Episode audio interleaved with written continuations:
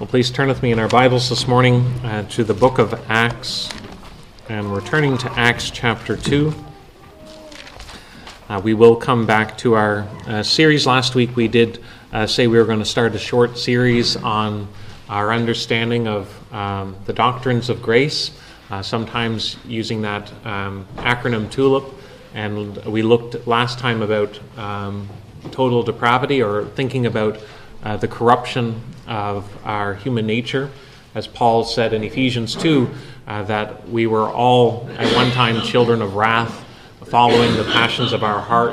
Uh, all of those descriptions are really capturing what it means to be depraved or to be corrupt.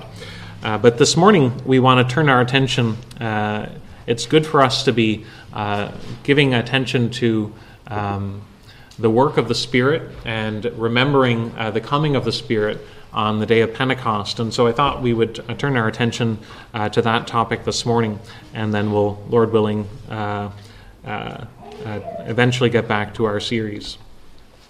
Acts chapter two, and beginning at verse one. This is God's word.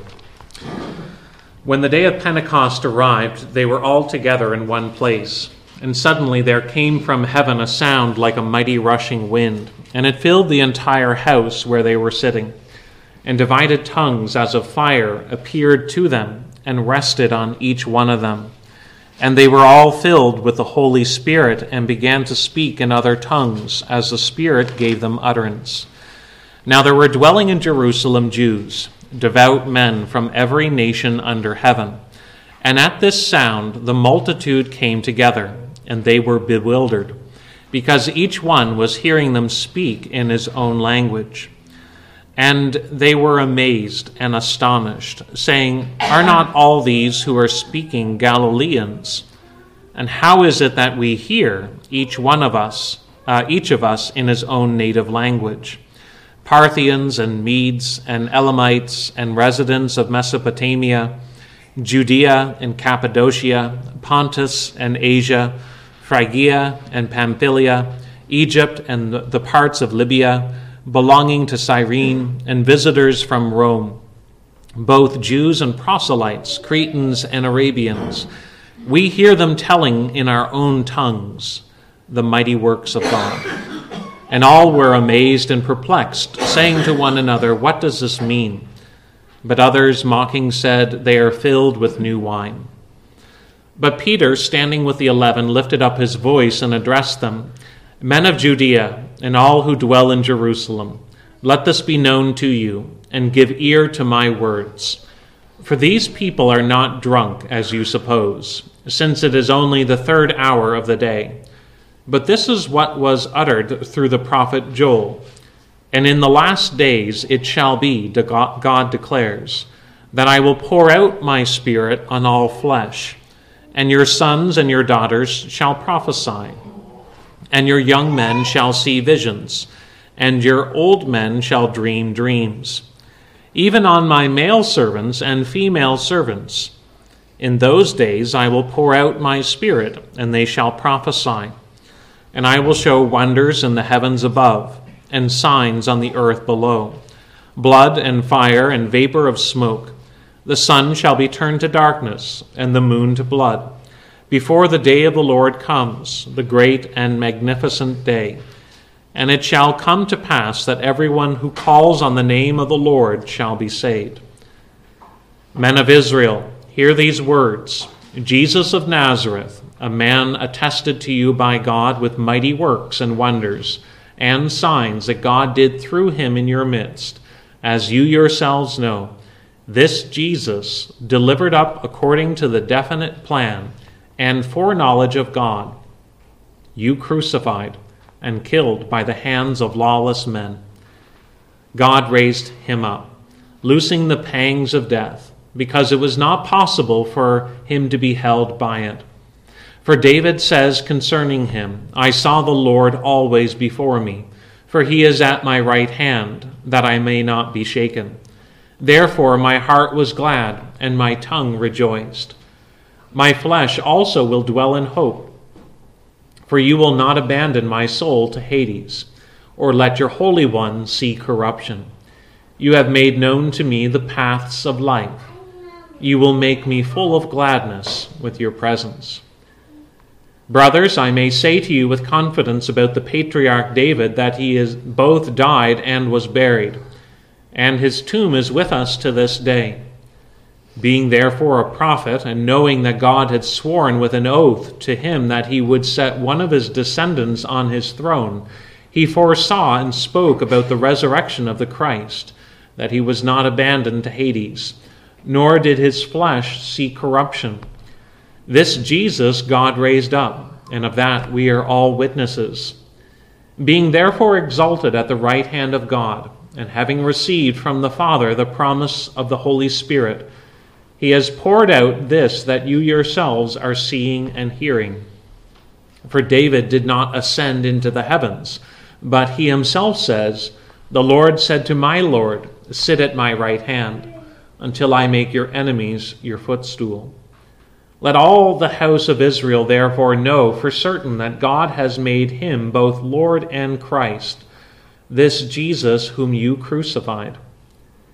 Now when they heard this, they were cut to the heart, and said to Peter and the rest of the apostles, "Brothers, what shall we do?" And Peter said to them, "Repent, and be baptized, every one of you, in the name of Jesus Christ, for the forgiveness of your sins, and you will receive the gift of the Holy Spirit. For the promise is for you, and for your children, and for all who are far off, everyone whom the Lord our God calls to himself." And with many other words he bore witness and continued to exhort them, saying, "Save yourselves from this crooked generation." So those who received his word were baptized, and there were added that day about three thousand souls. How would you explain uh, the explosion of Christianity in the first century? That's a question that uh, we should give a lot of attention to, and it's probably one that doesn't get enough uh, consideration. When we think about the, the Christian movement, the followers of Jesus, uh, they were those uh, who had heard about the life of Jesus, about the crucifixion of Jesus, his death, but also about his resurrection. But how do we explain the explosion of Christianity in the first century? Because Christianity became a movement not just by a, a small select group, but it really became a pervasive influence uh, very quickly. We have evidence that within fifteen years of the events surrounding Jesus' death and resurrection, that there was a sizable Christian community in the city of Rome. That's amazing to think, that events that happened three thousand more kilometers away from Jerusalem, that a sizable Christian community had already been established uh, in Rome. How does one explain that? How does one explain not just that Christianity spread across territories, it spread across regions, but that it spread across language groups, that people of different languages embrace this faith? Think about the, the, the, the barriers that come with trying to communicate to someone in a different language. Christianity was embraced uh, very early on by people who spoke different languages. How did that happen so quickly? You think even about our textual manuscripts. Uh, we have the New Testament uh, that has been written for the people of God in different languages. Uh, there was a Christian presence uh, of people who spoke many different languages from the early church. So it all comes back to asking that question: how do we explain how Christianity not only existed, but how it expanded in such a rapid way? The book of Acts really describes and explains how Christians grew and how the Christian church really exploded across the known world in the first century. And this morning we want to turn uh, to Acts chapter two to be able to explain how it is that uh, the church grew and uh, how the church spread across the known world. We want to see that because the Spirit has come in power, the followers of Jesus uh, have become equipped uh, to make known the work of God, of Jesus Christ, to the ends of the earth. After Jesus uh, had been raised from the dead, uh, we're told that for a period of forty days, Jesus would meet with his disciples. And uh, during that time period, Jesus was really teaching his disciples about the kingdom of God. He was, he was helping the disciples make the connections, uh, to be able to see the clear picture now about his coming, about his work, and about the way forward in light of his resurrection. He was teaching them how to live in light of his works. But you remember that eventually Jesus ascended into heaven, uh, and he told them that uh, they were to stay in Jerusalem for a period of time. He told them to wait in Jerusalem until the promise of the Father was sent to them. And really, why was Jesus doing that? Why did Jesus wait, tell his disciples to wait uh, in Jerusalem? He was telling them to wait uh, for the Holy Spirit so that they would be prepared to be his witnesses in Judea and in Samaria and then to the ends of the earth. So the Spirit was really the catalyst for the church. Uh, the, the disciples needed the empowering and the emboldening presence of the Spirit to be able to carry out their work. They needed the Spirit to be able to have a greater remembrance and a greater understanding of God's truth, to be able to promote it and to declare it to the nations around them. And this morning we are seeing how that comes to be through the coming of the Holy Spirit in power. We want to look at uh, just the beginning of this chapter together. We want to look at verses one through thirteen, and we want to think about the coming of the Spirit and the reaction to his coming. And we want to think, especially giving our attention to the coming of the Spirit, in three thoughts. We want to think about when the Spirit comes, how he comes, and the effect of his coming. But it tells us when he comes in there in verse one. It says, when the day of Pentecost arrived, they were all together in one place. Pentecost simply means fiftieth. Um, it is a marker, as we were highlighting, Uh, of counting dates. Uh, it is fifty days from the offering of the barley sheaf at the beginning of the Passover. On the fiftieth day, there was a feast uh, that was called the Feast of Pentecost, the Feast of Weeks, uh, because seven weeks had passed. Uh, you remember the counting started on the day after uh, uh, the offering, uh, the, uh, the counting uh, with reference to the, the Passover. It was one of the three annual festivals. And in the Old Testament, it was a day that was marked apart. Uh, there was no work to be done, and every Israelite male was required to appear at the sanctuary. It was also a day that was marked by special sacrifices, as we were reading in Leviticus. It was a day of joy, uh, as the people were to receive God's gifts. They were celebrating God's gifts, even in the harvest. Recognizing what God has given them, they were anticipating a greater gift to come. Uh, and that's why the, the first barley sheaf uh, offering marks that anticipation of a greater harvest to come. In time, the people of God used to celebrate the giving of the law uh, at Pentecost. Again, recognizing God's gifts, not just agricultural gifts, physical gifts, but also the spiritual gifts of knowing God's will. And so the people were celebrating. This was a, a time of celebration, a day of joy, as it says in Deuteronomy, to give thanks for God's gifts. And it's on this day that the Spirit will be sent. This is the occasion in which the Spirit will come in power. So when we ask the question to ourselves, why does Jesus ascend into heaven after forty days, but then there's this ten-day period uh, before the Spirit comes? Why didn't the Spirit come in power immediately when Jesus ascends? It is really to draw attention uh, to the importance of Pentecost. The late Gordon Keddie, uh, someone who just recently passed the other week, uh, explains three reasons why it is significant that the Spirit comes on the day of Pentecost. The first reason is because it provides maximum publicity.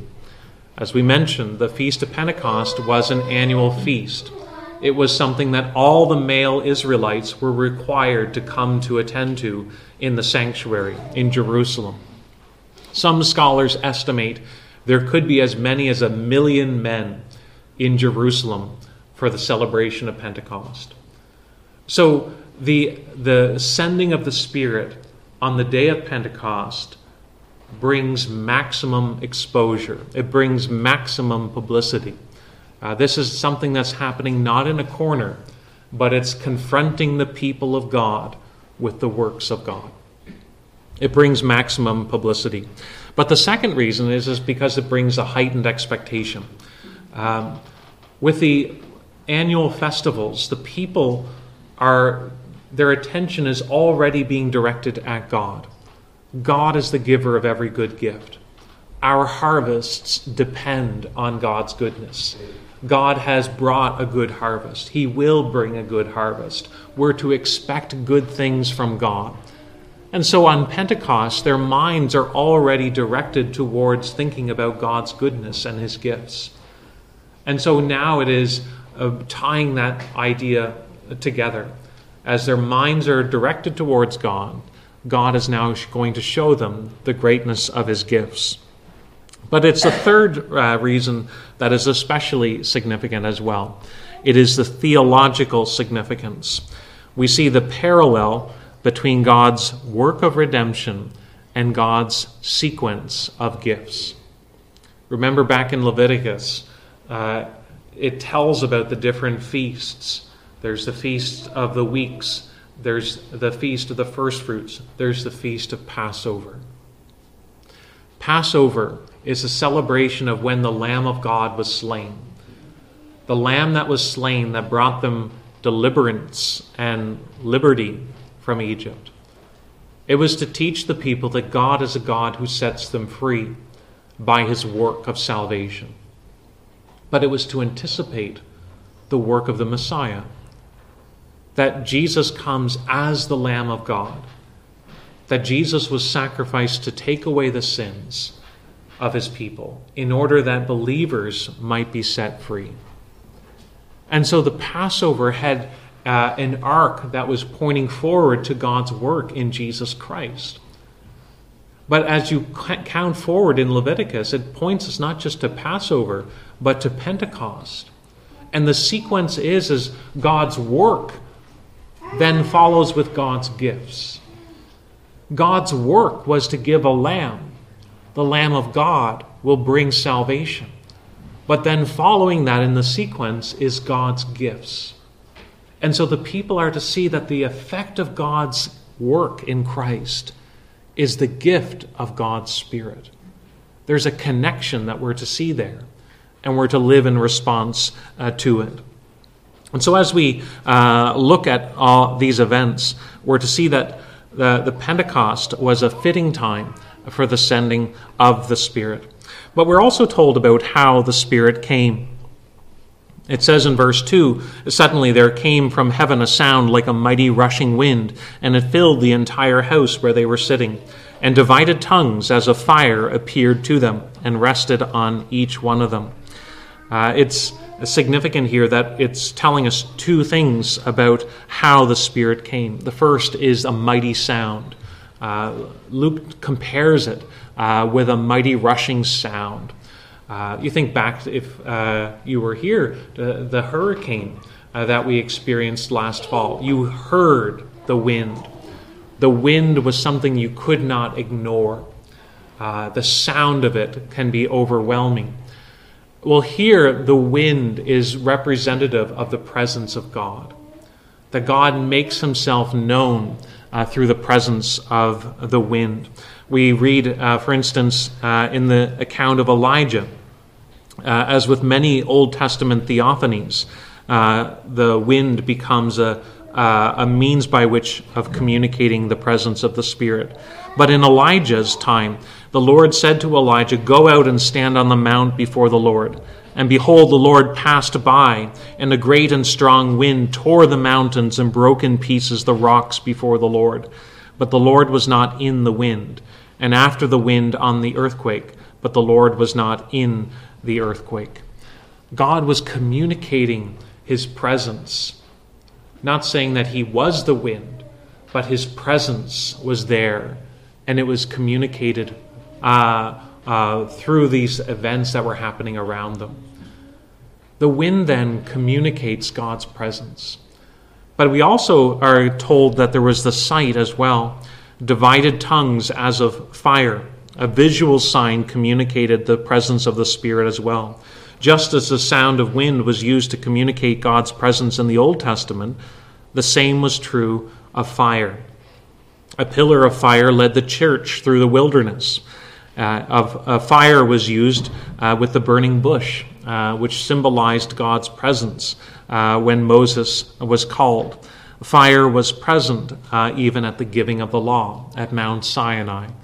God made himself known. His presence was known uh, even in these visual signs, even though he wasn't identified with them. Uh, but it says each uh, the, the divided tongues rested on each one of them.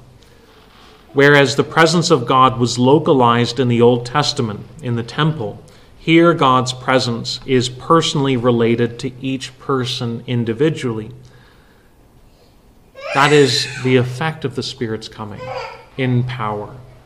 That there is a, an intensity of knowing God's presence personally uh, uh, in a greater fashion. So there is when these events take place. It is on the day of Pentecost, uh, the fulfillment of the sequence of God's gifts. There is how these events unfolded. Uh, there was a mighty rushing wind. There was a visual sign of divided tongues of fire. But there's also the effect of the Spirit's coming. It says in verse four, "And they were all filled with the Holy Spirit, and they began to speak in other tongues, as the Spirit gave them utterance." Again, we see a couple of markers as to what the effect was. In the Old Testament, when a person was set apart for their office, you think of a prophet or a priest or even a king, uh, they were not left to their own abilities. They were empowered by the Spirit to fulfill their task. The prophet was given the words to speak God's message. And so in a similar way here, the disciples were filled with the Spirit so that they are empowered to declare God's mighty works. They were able to speak in other uh, tongues, in other languages, and they were able to declare the mighty acts of God. That's what characterizes the day of Pentecost. When we see that, that uh, language uh, that they were uh, speaking in other tongues, we're not meant to understand that as angelic languages or some ecstatic speech. We're to understand that as other known languages of human conversation, of human communication. That's what it goes on to say in the following verses, because it says in verse six, they were hearing them speak in their own language. Uh, that they understood what they were saying. They were speaking their tongue. They were speaking uh, the, the language that they spoke themselves. Uh, we have to also remember, even in other passages of Scripture, uh, that the purpose of speaking in tongues, that gift, was to edify not the church, but it was to attest to the power of God to the unbeliever. And so that's what's happening here.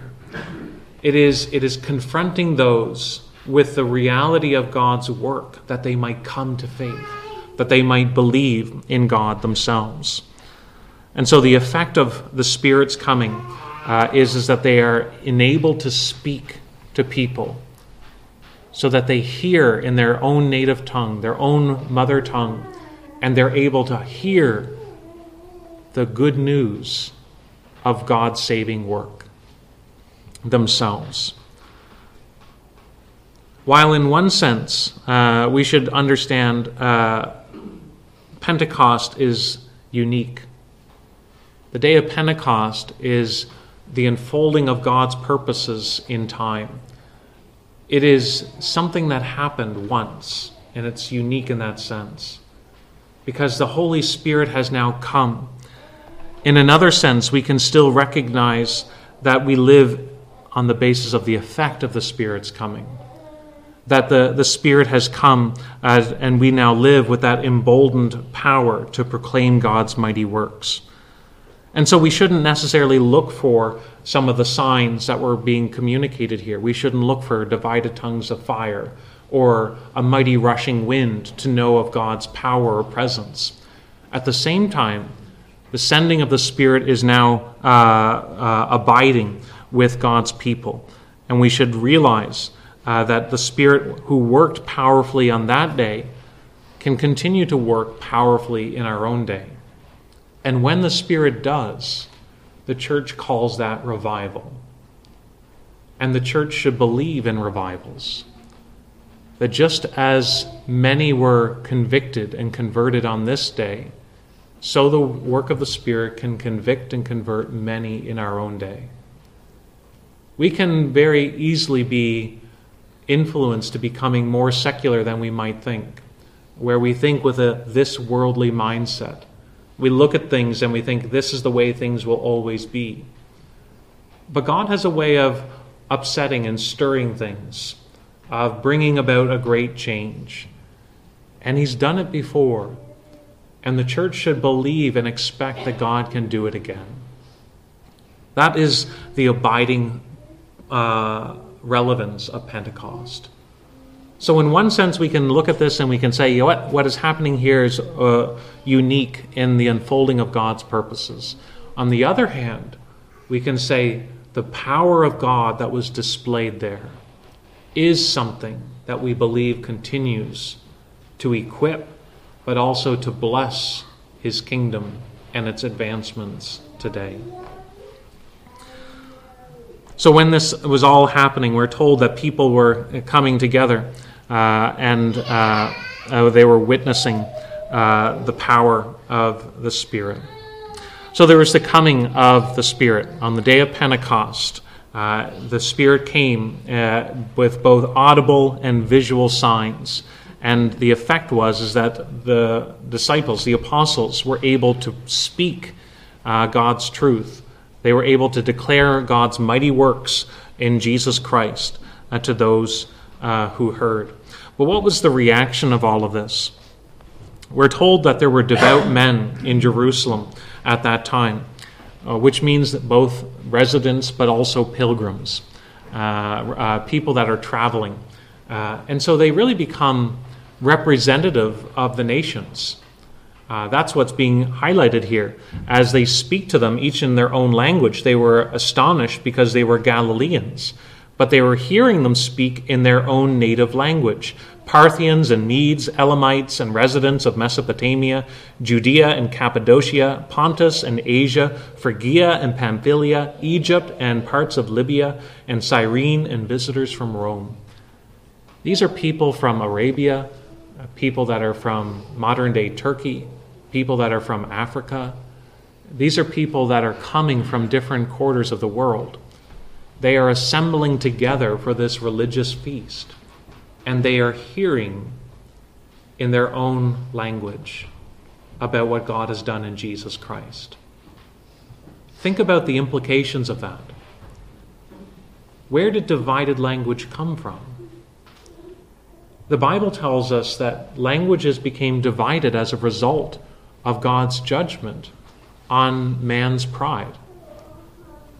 That in the Tower of Babel, that human beings wanted to create a tower to their own glory. They wanted to build something to their own greatness. They wanted to live as autonomous creatures without reference to God, and that this would be what unites them. And as a result, God divided their purposes, sending them off and causing them to speak in different languages so that their purposes would not be realized. But that that judgment, that curse of being divided and separated, here is being reversed by the effect of the Spirit's coming. People who have become separated as a result of their own sin are being brought together because they're able to understand one another. But more than that, because they're being confronted with God's purposes that unite them. And so this uh, effect here is uh, astounding in terms of the implications of it. They were hearing people speak to them in their own language. If you've ever studied another language, just think about how hard it is uh, to learn a new language. You learn vocabulary, and they become like little blocks. But then you have to be able to put those blocks together to be able to speak a sentence. And then when you have those blocks together to form a sentence, you're trying to understand what that sentence means for that individual, uh, and how to understand when they speak to you, how to speak back. Learning a new language is difficult. And yet here these, these men of Galilee, these common, ordinary folk, are enabled to communicate so that others understand them. And it says they're astonished. They're confounded. They're confused. What does this mean? What does this mean? They are able to speak to them about the mighty works of God. As we read there in Acts two, the mighty works of God refer to the The, the ordained plan of God, that the Lamb of God would be crucified, but that he would be raised. Because he was the Lord's anointed, he would not let him see the tomb's decay. That Jesus died to take away sins as a substitute for sinners, and he was raised to glory and is now King of Kings. And everyone who calls on his name will be saved, as it says in the prophets. They were able to make known God's truth because they had received the Spirit, because Christ had taught them uh, about his works, and now they're able to make them known to others. And so we're told there were two reactions to all of this. It says in verses twelve and thirteen, they were all amazed and perplexed, saying to one, one another, "What does this mean?" But others, mocking, said, "They are filled with new wine." Again, there's two reactions, astonishment and ridicule. The ridicule is easy to explain. If we live our lives assuming that God won't intervene in this world, then we're going to understand why people ridicule the idea that God would.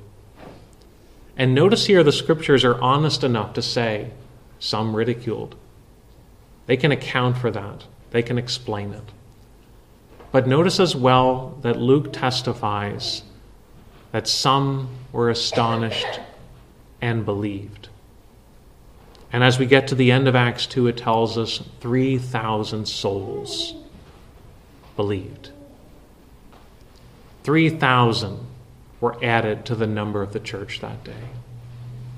What accounts for such a great response, a great respe- reception to God's works? It's because they had seen something that had convinced them that this was an act of God. They had heard the message of Jesus and they believed. Ultimately, Acts is teaching us it's because of the work of the Spirit. The coming of the Spirit changes individuals. It convicts them of the truth about God's works. It convicts them about the truth of their problem of sin and guilt, but it also renews them so that they are inclined to trust. And Acts is able to explain just how the early church exploded. How is it that people of different languages all started holding on to this faith? How is it that they were united in a common faith in Jesus Christ? How is it that there were believers across the known world? Within a few short years, Acts says it's because of the Spirit. It is because the coming of the Spirit in sequence of God's works was to bless sinners. And when we recognize that, we can be encouraged. Pentecost changed things. God's people Uh, uh, are enabled now to fulfill their calling to be witnesses to the ends of the earth. If we are a professing Christian, then, we should have that encouragement to know that we live as ambassadors. by the strength of the Spirit. And so we can be confident. It's easy to look around and to see the state of Canada, to see the state of the world, to see the state of the church, and to think things don't look very good. But the coming of the Spirit teaches us that the church is sustained by the power of God, that the church is emboldened and will be successful by the grace of God, that the Spirit will work and can change hearts so that people believe. And if we are sitting here as someone who has not yet come to faith, then realize we have some thinking to do.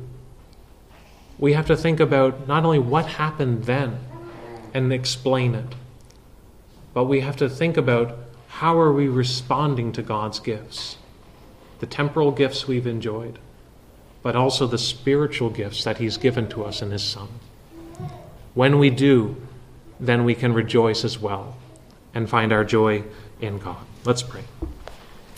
Heavenly Father, we do pray that as we think about the sending of the Spirit in fulfillment of your purposes, we pray, Lord, that uh, we would see it as the work of God, the timing, the uh, events unfolding, uh, the the meaning behind it. And we pray, Lord, that we would see this not as something to ridicule or to mock, but ultimately something to marvel at and to rejoice in. So lead us in your truth and guide us for Jesus' sake. Amen.